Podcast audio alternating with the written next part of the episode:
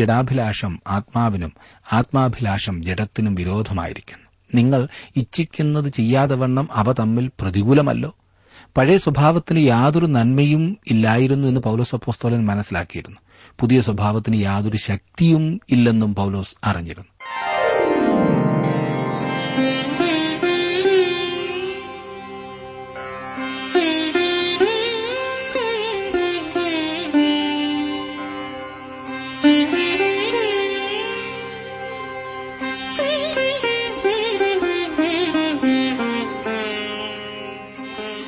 T W ആറിന്റെ വേദപഠന class ആരംഭിക്കുകയാണ്. ജീവ സന്ദേശം ജീവ സന്ദേശ വേദപഠന ക്ലാസുകളിലേക്ക് എല്ലാ ശ്രോതാക്കളെയും സ്വാഗതം ചെയ്യുന്നു. ഇപ്പോൾ സഹോദരൻ ജോർജ് ഫിലിപ്പ് അനുഗ്രഹ വചനങ്ങൾ നിങ്ങൾക്കായി പങ്കുവയ്ക്കുന്നു. ശ്രദ്ധിച്ചാലും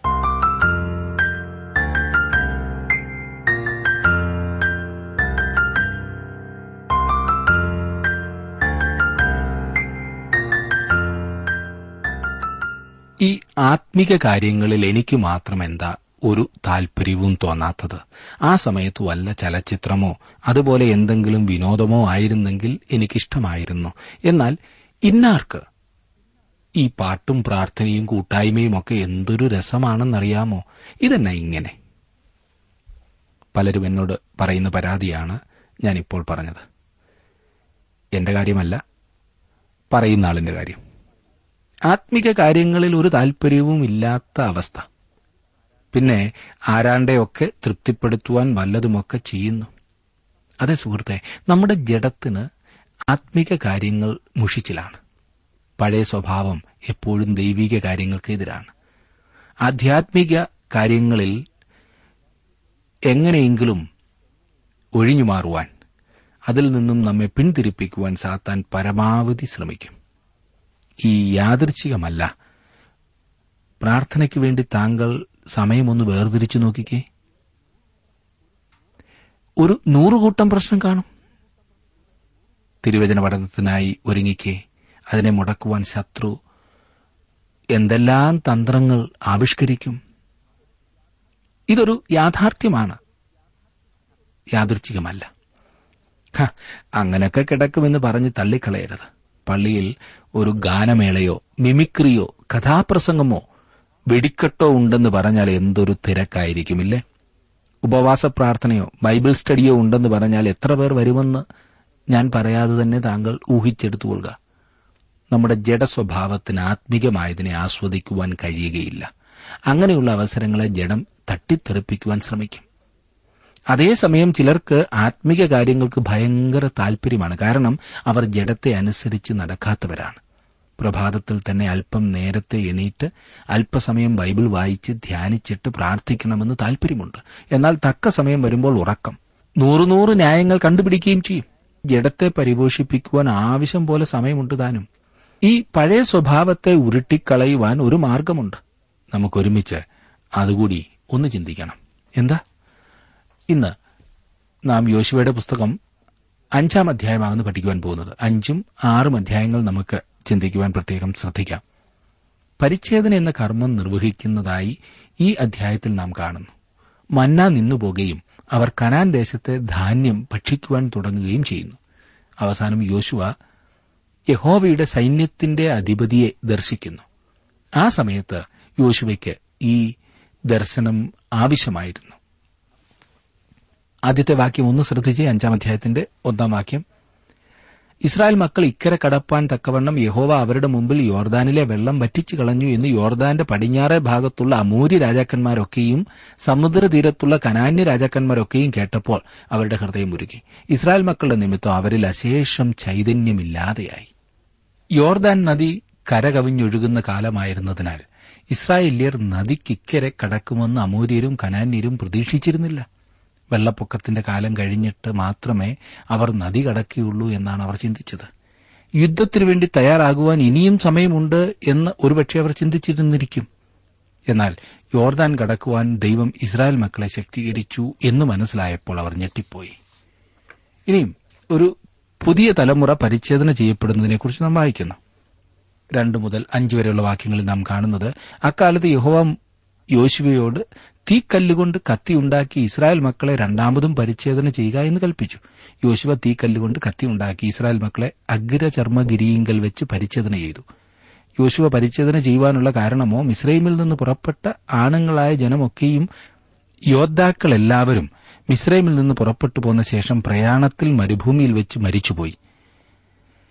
പുറപ്പെട്ടു പോന്ന ജനത്തിനെല്ലാം പരിച്ഛേദന കഴിഞ്ഞിരുന്നുവെങ്കിലും ഇസ്രയേലിൽ നിന്ന് പുറപ്പെട്ട ശേഷം മരുഭൂമിയിൽ വെച്ച് പ്രയാണത്തിൽ ജനിച്ചവരിൽ ആരെയും പരിച്ഛേദന ചെയ്തിരുന്നില്ല.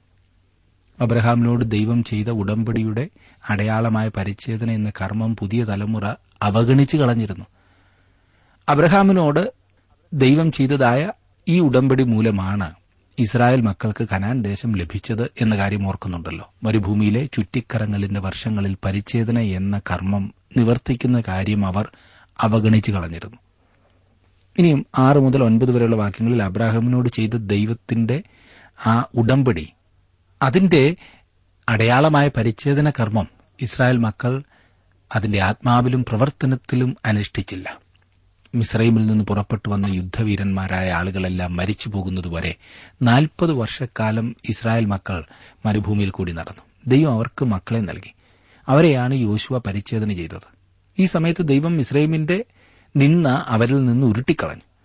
മിസ്രൈമിലെ അടിമത്വത്തിന്റെ അവസാന ഘട്ടത്തിൽ ഈ കർമ്മം അവർ അവഗണിച്ചിരുന്നു. ആ അവഗണന മരുഭൂമി യാത്രയിലും തുടർന്നുകൊണ്ടിരുന്നു അതിനെയാണ് മിസ്രൈമിന്റെ നിന്ന എന്ന് പറയുന്നത്. അതിനാൽ യോശുവ ഇസ്രായേൽ മക്കളെ പരിച്ഛേദന ചെയ്ത സ്ഥലത്തിന് ഗിൽഗാൽ എന്ന് പറഞ്ഞിരുന്നു. ഗിൽഗാൽ എന്നതിന്റെ അർത്ഥം ഉരുൾ എന്നാണ്. ഇസ്രായേൽ മക്കൾ ഗിൽഗാലിൽ പാളയമിറങ്ങി. ആ മാസം പതിനാലാം തീയതി സന്ധ്യാസമയത്ത് എരിഹോ സമഭൂമിയിൽ വെച്ച് പെസഹ കഴിച്ചു. പെസഹായുടെ പിറ്റേ ദിവസം തന്നെ അവർ ദേശത്തെ വിളവുകൊണ്ടുള്ള പുളിപ്പില്ലാത്ത അപ്പവും മലരും തിന്നു. ഇസ്രായേലിൽ നിന്ന് മിസ്രൈമിന്റെ നിന്ന മാറിപ്പോയിരുന്നു. അബ്രഹാമിന്റെ പിൻതലമുറയ്ക്ക് ദേശം കൊടുക്കാമെന്ന് ദൈവം വാഗ്ദത്തം ചെയ്തിരുന്നു. ആ വാഗ്ദത്തം വാസ്തവമായി തീരുവാൻ പോകുകയാണ്. ഇതിലെല്ലാം ആത്മീയ പാഠം നമുക്ക് ലഭിക്കുന്നു. പഴയ സ്വഭാവം നന്നായിട്ടുള്ളതല്ല പഴയ സ്വഭാവത്തിന് ആത്മീയ അനുഗ്രഹങ്ങൾ അവകാശമാക്കുവാൻ കഴിയുകയില്ല.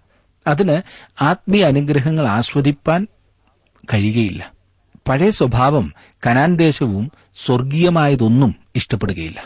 ഗലാത്തി ലേഖനം അഞ്ചാം അധ്യായത്തിന്റെ പതിനേഴാം വാക്യത്തിൽ പൌലോസപ്പോസ്തോലൻ ഇപ്രകാരം പറഞ്ഞിരിക്കുന്നു. ജഡാഭിലാഷം ആത്മാവിനും ആത്മാഭിലാഷം ജഡത്തിനും വിരോധമായിരിക്കുന്നു. നിങ്ങൾ ഇച്ഛിക്കുന്നത് ചെയ്യാതെ വണ്ണം അവ തമ്മിൽ പ്രതികൂലമല്ലോ? പഴയ സ്വഭാവത്തിന് യാതൊരു നന്മയും ഇല്ലായിരുന്നു എന്ന് പൌലോസ് അപ്പോസ്തോലൻ മനസ്സിലാക്കിയിരുന്നു. പുതിയ സ്വഭാവത്തിന് യാതൊരു ശക്തിയും ഇല്ലെന്നും പൌലോസ് അറിഞ്ഞിരുന്നു. റോമലേഖനം ഏഴാം അധ്യായം വായിച്ചു നോക്കുക. ഇസ്രായേൽ മക്കളുടെ പരിച്ഛേദന ആ വസ്തുത വ്യക്തമാക്കുന്നു. പതിനൊന്നും പന്ത്രണ്ടും വാക്യങ്ങളിലേക്ക് വരുമ്പോൾ നാം കാണുന്നത് പെസഹായുടെ പിറ്റേ ദിവസം തന്നെ അവർ ദേശത്തെ വിളവ് കൊണ്ടുള്ള പുളിപ്പില്ലാത്ത അപ്പവും മലരും തിന്നു. അവർ ദേശത്തെ വിളവ് അനുഭവിച്ചതിന്റെ പിറ്റേ ദിവസം മന്ന നിന്നുപോയി. ഇസ്രായേൽ മക്കൾക്ക് പിന്നെ മന്ന കിട്ടിയതുമില്ല. ആയാണ്ട് അവർ കനാൻ ദേശത്തെ വിളവ് കൊണ്ട് ഉപജീവിച്ചു. മന്ന ക്രിസ്തുവിനെ ചിത്രീകരിക്കുന്നു എന്ന് പുതിയ നിയമത്തിൽ പറഞ്ഞിരിക്കുന്നു. യേശു ഇപ്രകാരം പറഞ്ഞിട്ടുണ്ട്. യോഹനാന്റെ സുവിശേഷം ആറാം അധ്യായത്തിന്റെ മുതൽ അൻപത്തിയൊന്ന് വരെയുള്ള വാക്യങ്ങളിൽ നിങ്ങളുടെ പിതാക്കന്മാർ മരുഭൂമിയിൽ മന്ന തിന്നിട്ടും മരിച്ചുവല്ലോ. ഇതോ തിന്നുന്നവൻ മരിക്കാതിരിക്കേണ്ടതിന് സ്വർഗത്തിൽ നിന്നിറങ്ങുന്ന അപ്പമാകുന്നു. സ്വർഗത്തിൽ നിന്നിറങ്ങിയ ജീവനുള്ള അപ്പം ഞാനാകുന്നു. ഈ അപ്പം തിന്നുന്നവനെല്ലാം എന്നേക്കും ജീവിക്കും. ഞാൻ കൊടുപ്പാനിരിക്കുന്ന അപ്പമോ ലോകത്തിന്റെ ജീവനു വേണ്ടി ഞാൻ കൊടുക്കുന്ന എന്റെ മാംസം ആകുന്നു. ക്രിസ്തുവിനെ അവന്റെ മരണത്തിൽ മന്ന ചൂണ്ടിക്കാണിക്കുന്നു. അനേകർക്ക് വേണ്ടി തന്റെ ജീവനെ മറുവിലയായി കൊടുപ്പാൻ ഈ ഭൂമിയിലേക്ക് ഇറങ്ങി വന്നവനാണ് ക്രിസ്തു. ഇസ്രായേൽ ജനം കനാനിൽ എത്തിച്ചേർന്നപ്പോൾ മന്ന നിന്നുപോകുകയും അവർ ദേശത്തിലെ ആ പഴയ ധാന്യം ഭക്ഷിപ്പാൻ തുടങ്ങുകയും ചെയ്തു. തുടർന്ന് യഹോവയുടെ സൈന്യാധിപനെ യോശുവ കാണുന്നത് നാം വായിക്കുന്നു. പതിമൂന്ന് മുതൽ പതിനഞ്ച് വരെയുള്ള വാക്യങ്ങളിൽ നമുക്കത് കാണുവാൻ സാധിക്കും. യോശുവയുടെ വിളിയും നിയോഗവുമാണിത്. എരിയുന്ന മുൾപ്പടർപ്പിനരികെ മിദ്യാനിൽ വെച്ച് മോശയ്ക്ക് വിളിയുണ്ടായതുപോലെ തന്നെയാണിതും. അവൻ നിൽക്കുന്ന സ്ഥലം വിശുദ്ധമാകിയാൽ കാലിലെ ചെരുപ്പഴിച്ചു കളയുവാൻ മോശയോട് പറഞ്ഞു ഇസ്രായേൽ മക്കൾ യോർദാൻ നദി കടന്ന് മറുകര പാളയം അടിച്ചിരിക്കുകയാണ്. ഒരു സുപ്രഭാതത്തിൽ യോശുവ ഉണർന്ന് ചുറ്റുപാടും നോക്കി. അതൊരു നല്ല കാഴ്ചയായിരുന്നു. തനിക്ക് ചുറ്റിലും ഇസ്രായേലിലെ പന്ത്രണ്ട് ഗോത്രങ്ങളും കൂടാരമടിച്ചിരുന്നു അത് കണ്ടപ്പോൾ യോശുവ അല്പം നിഗളിച്ചുപോയി എന്നത്രേ ഞാൻ കരുതുന്നത്. അവനാണ് ഇതിന്റെ എല്ലാം ചുമതല വഹിക്കുന്നവൻ. പിന്നീട് അവൻ പാളയത്തിന്റെ ഒരു അറ്റത്തേക്ക് നോക്കി. അവിടെ അതാ ഊരിപ്പിടിച്ച വാളുമായി നിൽക്കുന്ന ഒരാളെ അവൻ കണ്ടു. ഇവിടെ ഞാനാണ് സൈന്യാധിപൻ എന്ന കാര്യം മനസ്സിലാക്കാത്ത ആരോ ഒരാൾ ഇവിടെയുണ്ട്. ഞാൻ ചെന്ന് ആ മനുഷ്യനെ അവന്റെ സ്ഥാനത്ത് നിർത്തുമെന്ന് യോശുവ ചിന്തിച്ചിരിക്കാനിടയുണ്ട്. അങ്ങനെ അവൻ നടന്നു ചെന്നു. നീ ഞങ്ങളുടെ പക്ഷക്കാരനോ ശത്രുപക്ഷക്കാരനോ എന്ന് ചോദിച്ചതായി രേഖപ്പെടുത്തിയിരിക്കുന്നു. എന്താണ് താങ്കളുടെ ഉദ്ദേശം? വാൾ കൊണ്ട് നടക്കുവാൻ ആരാണ് നിങ്ങൾക്ക് അധികാരം തന്നത് എന്നാണ് യോശുവ ചോദിച്ചതിന്റെ അർത്ഥം. അപ്പോൾ ആ വ്യക്തി അവന്റെ നേരെ തിരിഞ്ഞ് ഇപ്രകാരം പറഞ്ഞു. അല്ല ഞാൻ യഹോവയുടെ സൈന്യത്തിന്റെ അധിപതിയായി ഇപ്പോൾ വന്നിരിക്കുന്നു. യോശുവയുടെ പ്രതികരണം ശ്രദ്ധിക്കുക. അവൻ സാഷ്ടാംഗം വീണ് നമസ്കരിച്ചു. യോശുവ കണ്ടത് മനുഷ്യാവതാരത്തിനു മുമ്പുള്ള ക്രിസ്തുവിനെയാണെന്നത്ര ഞാൻ വിശ്വസിക്കുന്നത്. താനല്ല സൈന്യത്തിന്റെ അധിപൻ എന്ന് യോശുവ മനസ്സിലാക്കി. ദൈവസിംഹാസനമാണ് സൈന്യാധിപന്റെ ആസ്ഥാനം. ദൈവമായിരുന്നു അവരെ നയിക്കുന്നത്. വാസ്തവത്തിൽ അവൻ യഹോവയുടെ സൈന്യത്തിന്റെ അധിപതി അല്ലായിരുന്നു. അവൻ വേറെ ആരുടെയോ കീഴിൽ പ്രവർത്തിക്കുകയായിരുന്നു യോശുവ. അവൻ ആ ആളിൽ നിന്ന് ആജ്ഞ സ്വീകരിക്കുന്നു. അക്കാര്യം നാം അടുത്ത അധ്യായത്തിൽ കാണുന്നതത്രേ. യോശുവ തന്റെ സൈന്യത്തെ എരിഹോവിന് ചുറ്റും ഏഴ് ദിവസം നടത്തിയതായി അവിടെ നമുക്ക് കാണാവുന്നതത്രേ. ആറാമത്തെ ദിവസം യോശുവയോട് യോശുവേ ഇത് വളരെ നിസാരമായ കാര്യമാണ് നീ ചെയ്യുന്നത് എന്ന് നിങ്ങൾ പറയുന്നു എന്ന് കരുതുക. ഞാനും അതുതന്നെയാണ് ചിന്തിക്കുന്നതെന്ന് യോശുവ മറുപടി നൽകും. പിന്നെ നീ എന്തിനാണ് ഇപ്രകാരം ചെയ്യുന്നത്? നീയല്ലേ ഇവിടെ സൈന്യാധിപൻ എന്ന് ചോദിച്ചാൽ നിനക്ക് തെറ്റുപറ്റിയിരിക്കുന്നു? എന്നേക്കാൾ ഉയർന്ന സ്ഥാനം ഉള്ള ഒരാളിൽ നിന്ന് ഞാൻ കൽപ്പന സ്വീകരിക്കുക മാത്രമാണ് ചെയ്യുന്നത്. ഞാൻ താഴ്ന്ന ഒരു ഉദ്യോഗസ്ഥൻ മാത്രമാണ്. ഇങ്ങനെ ചെയ്യണമെന്ന് എന്നോട് കൽപ്പിച്ചിരിക്കുന്നത് കൊണ്ടാണ് ഞാൻ ഇപ്രകാരം ചെയ്യുന്നത് എന്ന് യോശുവ മറുപടി നൽകും. ആറാം അധ്യായത്തിലേക്ക് വരുമ്പോൾ എരിഹോ പട്ടണം പിടിച്ചടക്കുന്നതാണ് നാം കാണുന്നത്. വാഗ്ദത്വ നാട് കൈവശമാക്കുന്ന സംഗതിയിലേക്ക് നാം വന്നെത്തിയിരിക്കുന്നതിനാൽ ഇതിലേക്ക് നടത്തിയ സാഹചര്യം ഒന്നുകൂടി തിരിഞ്ഞു നോക്കുന്നത് നന്നായിരിക്കും. വളരെ അത്ഭുതകരമായ രീതിയിൽ ഇസ്രായേൽ മക്കൾ യോർദാൻ നദി അക്കരെ കടന്നു. അവർ ദേശത്ത് പ്രവേശിച്ചു കഴിഞ്ഞിരിക്കുകയാണ്. യോർദാൻ നദി വേനൽക്കാലത്ത് ചെറിയ ഒരു തോട് പോലെ മാത്രമേ ഉള്ളൂ എങ്കിലും മഴക്കാലത്ത് അതിശക്തമായ വെള്ളപ്പാച്ചിൽ അതിലുണ്ടായിരിക്കും.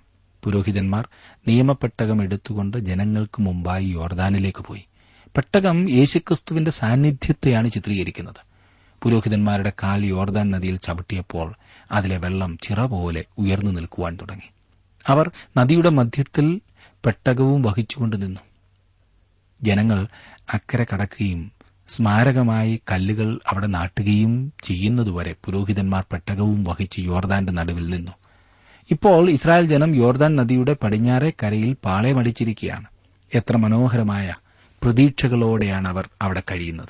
ദൈവം അവർക്ക് കൊടുക്കാമെന്ന് വാഗ്ദത്തം ചെയ്തതും പാലും തേനും ഒഴുകുന്നതുമായ ദേശമാണിത്.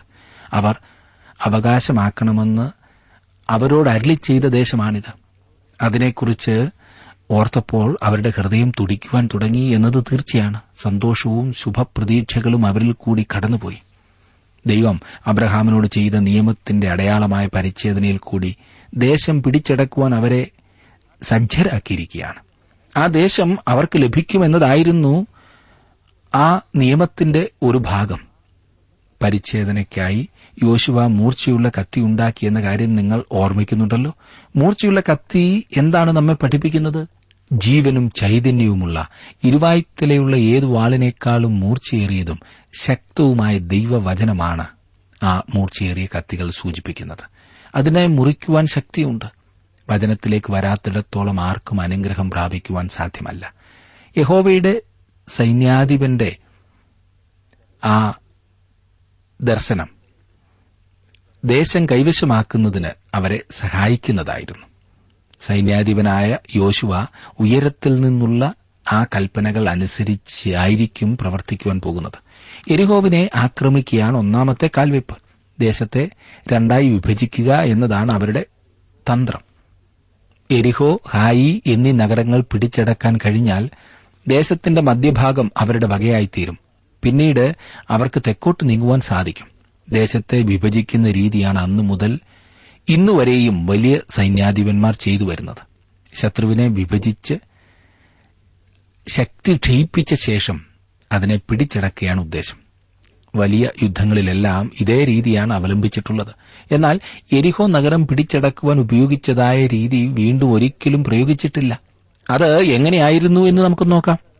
ആറാം അധ്യായത്തിന്റെ ഒന്നാം വാക്യം. എന്നാൽ എരിഹോവിനെ ഇസ്രായേൽ മക്കളുടെ നിമിത്തം അടച്ച് ഉറപ്പാക്കിയിരുന്നു. ആരും പുറത്തിറങ്ങിയില്ല. അകത്ത് കയറിയതുമില്ല. എരിഹോ പട്ടണം ഇസ്രായേൽ മക്കളുടെ ആക്രമണത്തിന് തയ്യാറായിരുന്നു. ഇത്ര പെട്ടെന്ന് ഇസ്രായേൽ ജനം കടന്നു വരുമെന്ന് അവർ ചിന്തിച്ചിരുന്നില്ല. എങ്കിലും അവർ പട്ടണം അടച്ചുറപ്പാക്കുകയും ആക്രമണത്തിനു വേണ്ടി തയ്യാറാകുകയും ചെയ്തിരുന്നു. രണ്ടു മുതൽ അഞ്ച് വരെയുള്ള വാക്യങ്ങളിലേക്ക് വരുമ്പോൾ യഹോവ യോശുവയോട് കൽപ്പിച്ചത് ഞാൻ എരിഹോവിനെയും അതിന്റെ രാജാവിനെയും യുദ്ധവീരന്മാരെയും നിന്റെ കയ്യിൽ ഏൽപ്പിച്ചിരിക്കുന്നു. നിങ്ങളിൽ യോദ്ധാക്കളായ എല്ലാവരും ഒരു വട്ടം പട്ടണത്തെ ചുറ്റി നടക്കണം. ഇങ്ങനെ ആറ് ദിവസം ചെയ്യണം. ഏഴ് പുരോഹിതന്മാർ ആട്ടിൻ കൊമ്പുകൊണ്ടുള്ള ഏഴ് കാഹളം പിടിച്ചുകൊണ്ട് പെട്ടകത്തിന്റെ മുമ്പിൽ നടക്കണം. ഏഴാം ദിവസം ഏഴ് പ്രാവശ്യം പട്ടണത്തെ ചുറ്റുകയും പുരോഹിതന്മാർ കാഹളം ഊതുകയും വേണം. അവർ ആട്ടിൻ കൊമ്പ് നീട്ടി ഊതുകയും നിങ്ങൾ കാഹളനാദം കേൾക്കുകയും ചെയ്യുമ്പോൾ ജനമൊക്കെയും ഉച്ചത്തിൽ ആർപ്പിടണം. അപ്പോൾ പട്ടണം അതിൽ വീഴും. ജനം ഓരോരുത്തൻ നേരെ കയറുകയും വേണം. അവിടെ പ്രവർത്തനം ആരംഭിക്കേണ്ട ദിവസം വന്നു ചേർന്നു. യോശുവ യഹോവയുടെ നിർദ്ദേശങ്ങൾ അതേപടി പാലിക്കുന്നു. എട്ട് മുതൽ പതിനൊന്ന് വരെയുള്ള വാക്യങ്ങളിൽ നാം അത് കാണുന്നു. എരിഹോ പട്ടണം തയ്യാറായിരിക്കുകയാണ് നിശ്ചയമായും കോട്ടയ്ക്ക് മുകളിൽ മതിലിന്മേൽ പടയാളികളും വാതിൽക്കൽ കാവൽക്കാരും ഉണ്ടായിരിക്കും. മതിലിന്റെ പുറത്തു നിന്ന് ലഭിക്കുന്ന വിവരങ്ങൾ സൈന്യമേധാവികൾ ശേഖരിച്ചുകൊണ്ടിരുന്നു. അവസാനം ഇതാ ശത്രുക്കൾ വരുന്നു എന്ന വർത്തമാനം അവർക്ക് ലഭിക്കുന്നു. യോശുവയും ഇസ്രായേൽ സൈന്യവും എരിഹോ നഗരത്തോട് നടന്നെടുക്കുന്നു. മുമ്പിലായി പുരോഹിതന്മാർ പെട്ടകം ചുമന്നുകൊണ്ട് നടക്കുകയും കാഹളം പിടിച്ചിരിക്കുകയും ചെയ്യുന്നു. ഇതാ അവർ വന്നു കഴിഞ്ഞു. നമുക്ക് തയ്യാറാകാം. നഗരവാതിൽക്കൽ ആക്രമണം നടത്തുവാനാണ് അവർ ഉദ്ദേശിക്കുന്നത് എന്ന് തോന്നുന്നു. ഒരു പടയാളി മതിൽ പുറത്തു നിന്ന് വിളിച്ചു പറഞ്ഞതാണത്. അങ്ങനെ എരിഹോ നഗരത്തിലെ പടയാളികൾ പട്ടണവാതിൽക്കൽ കൂടി വന്നു. വാതിൽ തല്ലിപ്പൊളിച്ചാൽ യുദ്ധം ചെയ്യുവാൻ അവർ തയ്യാറായി അകത്തു നിൽക്കുകയാണ്. അപ്പോൾ വിചിത്രമായ ഒരു കാര്യം നടക്കുന്നു. അവർ ഇവിടെ ആക്രമണം നടത്തുവാനല്ല ചുറ്റിക്കറങ്ങി വേറെ ഭാഗത്ത് ആക്രമിക്കുവാനാണ് ഉദ്ദേശിക്കുന്നത് എന്ന് കാവൽക്കാരൻ വിളിച്ചു പറഞ്ഞു. അങ്ങനെ പട്ടണത്തിനകത്തുള്ള പടയാളികൾ അവിടെ നിന്നും മാറി മാറി അകത്തുകൂടി നടന്നുകൊണ്ടിരുന്നു. അവർ ഇവിടെ വന്നിരിക്കുന്നു എന്ന് മതിലിനു മുകളിൽ നിൽക്കുന്നവർ വിളിച്ചു പറഞ്ഞുകൊണ്ടിരുന്നു. അകത്ത് അതിനനുസരിച്ച് അവർ മാറി മാറി പോയിക്കൊണ്ടിരുന്നു. ആക്രമണം നടത്തുന്നതിനു പകരം തങ്ങളുടെ പ്രതീക്ഷയ്ക്ക് വിപരീതമായി ഇസ്രായേൽ സൈന്യം മതലിനു ചുറ്റും നടന്നു. ഒരു പ്രാവശ്യം നടന്നതിന് ശേഷം പാളയത്തിലേക്ക് മടങ്ങിപ്പോവുകയാണ് ചെയ്തത്. അകത്ത് എരിഹോ സൈന്യവും ഒരു പ്രാവശ്യം മതിലിന് ചുറ്റും നടന്നു. ഈ കറങ്ങുന്നതിനിടയിൽ ഇസ്രായേൽ സൈന്യം എവിടെ ഇടിച്ചകത്ത് കയറുമെന്ന് അറിയില്ലല്ലോ അതുകൊണ്ട് അകത്ത് നടക്കണമല്ലോ അതുപോലെ. ഏതായാലും ഒന്നും മനസ്സിലാകാതെ എരിഹോ രാജാവും സൈന്യാധിപന്മാരും പരിഭ്രമിച്ചു കാണും. അവർ ചിന്തിക്കുകയാണ് ഇതെന്തടാ? ഇതുപോലൊരു യുദ്ധം ഒരിക്കലും കണ്ടിട്ടില്ല.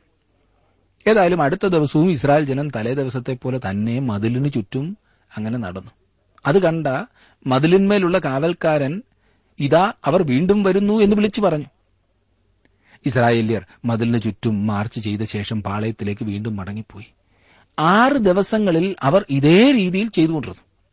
മതിലിനകത്തുള്ള എരിഹോ നഗരത്തിലെ സൈന്യവും ചുറ്റിക്കറങ്ങുകയായിരുന്നു. അവർ നന്നെ ക്ഷീണിച്ചിരുന്നു. ഇസ്രായേൽ മക്കളിൽ ചിലരെങ്കിലും നാം ഈ ചെയ്യുന്നത് ഭോഷത്വമാകുന്നു എന്ന് പറഞ്ഞു കാണും. നീ എന്തിനാണ് ഇപ്രകാരം ചെയ്യുന്നത് എന്ന് യോശുവയോട് ചോദിച്ചാൽ ഞാൻ യഹോവയുടെ സൈന്യത്തിന്റെ അധിപതി എന്നോട് പറഞ്ഞത് അതുപോലെ അനുസരിക്കുകയാണ് എന്നവൻ പറയും. ഇതാണ് ചെയ്യുവാൻ അവൻ എന്നോട് പറഞ്ഞത്. അതിനാൽ ഞാൻ ഇപ്രകാരം ചെയ്യുന്നു എന്ന് യോശുവ മറുപടി പറയും. പതിനഞ്ചാം വാക്യം. ഏഴാം ദിവസമോ അവർ അധികാലത്ത് അരുണോദയത്തിങ്കിൽ എഴുന്നേറ്റ് പട്ടണത്തെ ആ വിധത്തിൽ തന്നെ ഏഴ് പ്രാവശ്യം ചുറ്റി. അന്ന് മാത്രം അവർ പട്ടണത്തെ ഏഴ് പ്രാവശ്യം ചുറ്റി. ഏഴാം ദിവസവും വീണ്ടും ഇസ്രായേൽ ജനം പട്ടണ മതിലിന് ചുറ്റും മാർച്ച് ചെയ്തു. അവരോടൊപ്പം പട്ടണത്തിലെ സൈന്യവും മതിലിനുള്ളിൽ ചുറ്റി നടന്നു. അന്നത്തേക്കുള്ള ജോലി തീർന്നെന്ന് വിചാരിച്ച് അവർ ദീർഘശ്വാസം വിട്ട് ഒരു പ്രാവശ്യം കറങ്ങിയതിനു ശേഷം ഇരിക്കുവാൻ തുടങ്ങിയപ്പോൾ ഇതാ കാവൽക്കാരൻ വിളിച്ചു പറയുന്നു നിന്നില്ല നിന്നില്ല അവർ വീണ്ടും മാർച്ച് ചെയ്യുവാൻ തുടങ്ങുന്നു. അങ്ങനെ ഇസ്രായേൽ ജനം രണ്ടാം പ്രാവശ്യവും മതിലിന് ചുറ്റും മാർച്ച് ചെയ്തു. അങ്ങനെ അവർ മൂന്നാം പ്രാവശ്യവും നാലാം പ്രാവശ്യവും ആവർത്തിച്ചു. ഏഴ് പ്രാവശ്യം. നാം ആറാം അധ്യായത്തിന്റെ പതിനാറാം വാക്യം മുതൽ നോക്കുമ്പോൾ എരിഹോവിന്റെ മതിൽ താഴെ വീണു. ഭൂഗർഭ ഗവേഷകർ ഈ മതിലിന്റെ അവശിഷ്ടങ്ങൾ കണ്ടെത്തിയിട്ടുണ്ട്. ഇന്നും അതിന്റെ തെളിവുകൾ അവിടെയുണ്ട്. വിശ്വാസിയുടെ വിശ്വാസത്തിന് ആധാരമായിരിക്കുന്നത് ഭൂഗർഭ ഗവേഷകന്റെ എന്തെങ്കിലും ഒരു കണ്ടുപിടുത്തമല്ല. വിശ്വാസത്താൽ അവർ ഏഴ് ദിവസം ചുറ്റി നടന്നപ്പോൾ എരിഹോ മതിൽ ഇടിഞ്ഞു വീണു എന്ന് എബ്രാലേഖനം പതിനൊന്നാം അധ്യായത്തിന് മുപ്പതാം വാക്യത്തിൽ പറഞ്ഞിരിക്കുന്നു. ഒരു വിശ്വാസിക്ക് എരിഹോ എന്നാൽ ലോകത്തെയാണ് അത് ചിത്രീകരിക്കുന്നത്. അത് ശക്തമാണ് അതിഘോരമാണ് അനിഷ്ടമാണ് വിശ്വാസത്തെ ആശ്രയിച്ചാണ് അതിനെ കീഴടക്കുവാൻ കഴിയുന്നത്. ദൈവത്തിൽ നിന്ന് ജനിച്ചതൊക്കെയും ലോകത്തെ ജയിക്കുന്നു. ലോകത്തെ ജയിച്ച ജയമോ നമ്മുടെ വിശ്വാസം തന്നെയെന്ന് ഒന്ന് യോഹനാൻ അഞ്ചിന്റെ നാലിൽ നാം വായിക്കുന്നു. എല്ലാ കാലങ്ങളിലും ജീവിച്ചിട്ടുള്ള ദൈവത്തിന്റെ തിരഞ്ഞെടുക്കപ്പെട്ട ദാസന്മാർക്ക് ലോകത്തെ മുഖാമുഖമായി അഭിമുഖീകരിക്കേണ്ടതായി വന്നപ്പോൾ വിശ്വാസം എപ്രകാരം പ്രവർത്തിച്ചു എന്നും അവരുടെ വിശ്വാസം മൂലം ലോകത്തെ എപ്രകാരം അതിജീവിക്കുവാൻ കഴിഞ്ഞു എന്നും എബ്രായർ പതിനൊന്നാം അധ്യായത്തിൽ വ്യക്തമാക്കിയിരിക്കുന്നു. യോശുവ യുദ്ധം ചെയ്തില്ല. അവൻ പട്ടണത്തിന് ചുറ്റും നടക്ക മാത്രമേ ചെയ്തുള്ളൂ. ആരാണ് യുദ്ധം ചെയ്തത്? അതേ സുഹൃത്തെ ദൈവമാണ് യുദ്ധം ചെയ്തത്. വേറെ ഏത് വിധത്തിലുള്ള വിശദീകരണവും ബുദ്ധിഹീനമാണ്. പുരോഹിതന്മാർ ഊതിയ സമയം ഒരു ഭൂകമ്പമുണ്ടായി എന്നും അങ്ങനെ മതിൽ വീണു എന്നും ചിലർ പറയുന്നു. ഇസ്രായേൽ മക്കളുടെ നിരന്തരമായ നടപ്പ് മൂലം മതിലിന്റെ അടിസ്ഥാനം ഇളകുകയും മതിൽ അപ്രകാരം വീഴുകയും ചെയ്തു എന്ന് മറ്റു ചിലർ പറയുന്നു. താങ്കൾക്കും വേണമെങ്കിൽ അത് വിശ്വസിക്കാം. എന്നാൽ ദൈവവചനത്തിൽ എന്താണ് പറയുന്നത്? വിശ്വാസത്താൽ അവർ ഏഴ് ദിവസം ചുറ്റി നടന്നപ്പോൾ എരിഹോ മതിൽ ഇടിഞ്ഞു വീണു. ദൈവവചനത്തിൽ പറഞ്ഞിരിക്കുന്നത് നമുക്ക് വിശ്വസിക്കാം. ദൈവം വിജയമെടുക്കുകയും ഇസ്രായേൽ ജനം അത് കൈവശമാക്കുകയും ചെയ്തു. ഇന്ന് അനേകം വിശ്വാസികൾ ചെയ്യുവാൻ ശ്രമിക്കുന്നത് എരിഹോവിനോട് യുദ്ധം ചെയ്ത് ലോകത്തെ ജയിക്കുവാനാണ്. എന്നാൽ ഞാനും നിങ്ങളും നമ്മുടെ രക്ഷകനായ സ്വർഗീയ സൈന്യാധിപന്റെ ആജ്ഞ അനുസരിച്ച് പ്രവർത്തിക്കേണ്ടതത്രേ. രണ്ട് കാര്യങ്ങൾ കൂടി ചുരുക്കമായി നമുക്ക് ചിന്തിക്കാം. രാഹാബിനെ വിടുവിച്ചത് നാം കാണുന്നു. അതാണ് ഒന്നാമത്തെ വസ്തുത. ഇരുപത്തിരണ്ടും ഇരുപത്തിമൂന്നും ഇരുപത്തിനാലും ഇരുപത്തിയഞ്ചും വാക്യങ്ങൾ.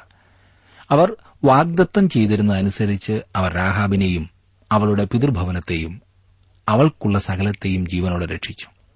ആരെങ്കിലും എരിഹോ പട്ടണം പണിയുവാൻ ശ്രമിച്ചാൽ അവൻ ശപിക്കപ്പെട്ടവനായിരിക്കുമെന്ന് യോശുവ പറയുന്നത് ശ്രദ്ധിക്കുക. രാജാക്കന്മാരുടെ പുസ്തകം പതിനാറാം അധ്യായം പഠിച്ചപ്പോൾ എരിഹോ നഗരം വീണ്ടും പണിതതായി നാം കാണുന്നത് അത്രേ അത് പണിത വ്യക്തിയുടെ മേലും അവന്റെ പുത്രന്റെ മേലും ശാപം വന്നു എന്ന് അവിടെ പറഞ്ഞിരിക്കുന്നു.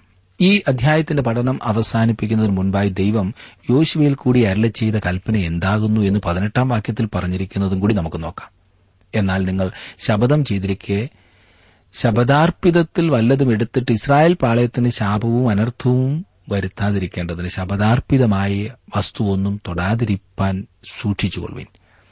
വെള്ളിയും പൊന്നും ഇരുമ്പും ചെമ്പും കൊണ്ടുള്ള പാത്രങ്ങളും അതുപോലെയുള്ള കാര്യങ്ങളും ഒഴിച്ച് മറ്റ് യാതൊരു വസ്തുക്കളും അവർക്കെടുക്കുവാൻ അവകാശമില്ലായിരുന്നു. വെള്ളിയും പൊന്നും ചെമ്പും കൊണ്ട് ഇരുമ്പും കൊണ്ടുള്ള പാത്രങ്ങളും യഹോവയുടെ ഭണ്ഡാരത്തിൽ വെക്കേണ്ടതാണ്. യാതൊരു പടയാളിയും തനിക്ക് വേണ്ടി യാതൊന്നും എടുത്തുകൂടാത്തതത്രേ. എന്നാൽ എരിഹോ പട്ടണം പിടിച്ചടക്കിയപ്പോൾ ഒരാൾ ചിലത് കൈക്കലാക്കിയതായി അടുത്ത അധ്യായത്തിൽ നമുക്ക് കാണുവാൻ കഴിയും. ദൈവത്തിന്റെ ആജ്ഞ അനുസരിക്കാതെ ദൈവത്തിന്റെ വചനം അവഗണിച്ചതായ ഒരു വ്യക്തിക്കുണ്ടായ വലിയ ശിക്ഷ തുടർന്ന് നാം കാണുന്നതാണ്. എന്നാൽ അതിനു മുൻപ് ഞാൻ ചോദിക്കട്ടെ ജഡത്തോടുള്ള ആ പോരാട്ടത്തിൽ താങ്കൾ വിജയിച്ചിട്ടുണ്ടോ? അതോ ഇന്നും ജഡത്തിനടിമപ്പെട്ട് തോറ്റ അവസ്ഥയിലാകുന്നുവോ? ദൈവം വിജയപ്രദമായ ഒരു ജീവിതം താങ്കൾക്ക് നൽകേണ്ടതിനായി. താങ്കളെ സഹായിക്കട്ടെ.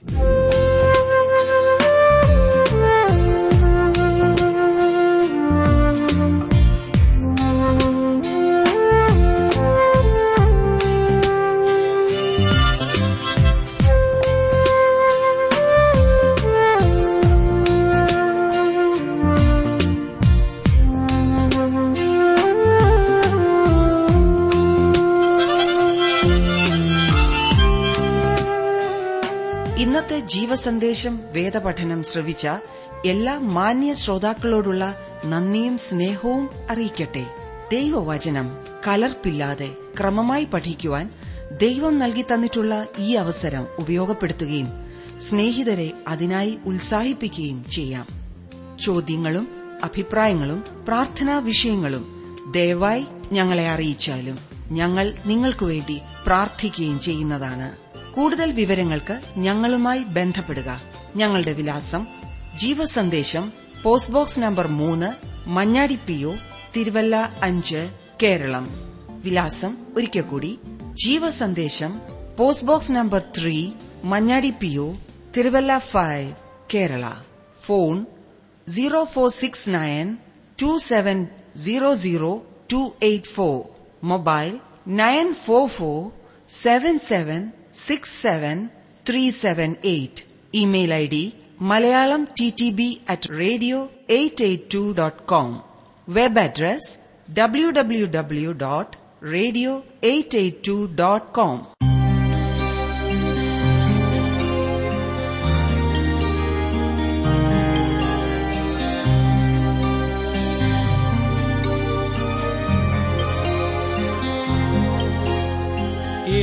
സമ്പത്തെന്നു ചൊല്ലുവാൻ വേറെയില്ലൊന്നും യേശു മാത്രം സമ്പത്താകുന്നു.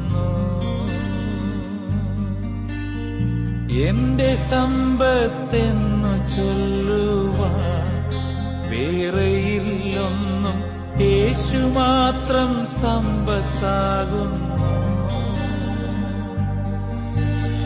ചാവിനെ വെന്നുയിർത്തവൻ പാനലോകമതിൽ ചെന്നു.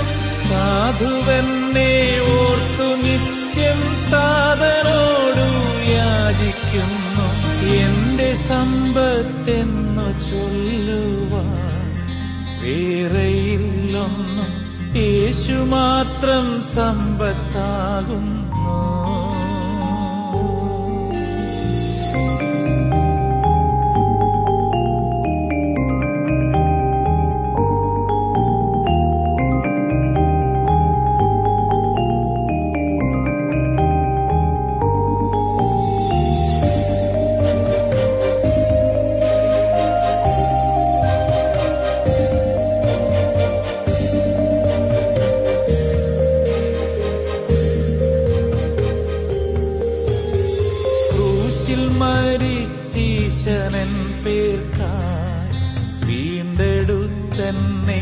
സ്വർഗകാനാൻ നാട്ടിലാക്കുവാൻ. ക്രൂശിൽ മരിച്ചീശനൻ വീണ്ടെടുത്തന്നെ സ്വർഗകാനാൻ നാട്ടിലാക്കുവാൻ. പാപം നീങ്ങി ശാപം മാറി മൃത്യുവിന്മേൽ ജയമേകി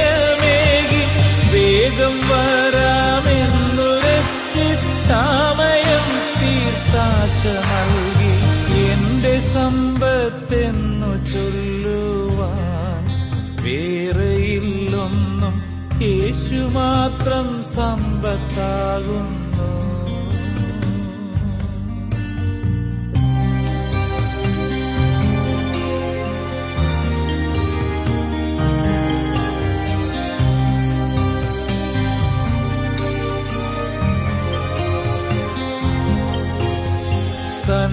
പേർക്കായി സർവസമ്പത്തും യാഗമായി വെച്ചിട്ടെന്നേക്കും തന്നിൽ പ്രേമമായി. തന്റെ പേർക്കായി സർവസമ്പത്തും യാഗമായി വെച്ചിട്ടെന്നേക്കും തന്നിൽ പ്രേമമായി. തന്റെ വേല ചെയ്തുകൊണ്ടും തന്റെ ക്രൂശു ചുമന്നിട്ടും പ്രാണപ്രിയൻ സേവയിൽ തന്നായുസെല്ലാം കഴിക്കണം.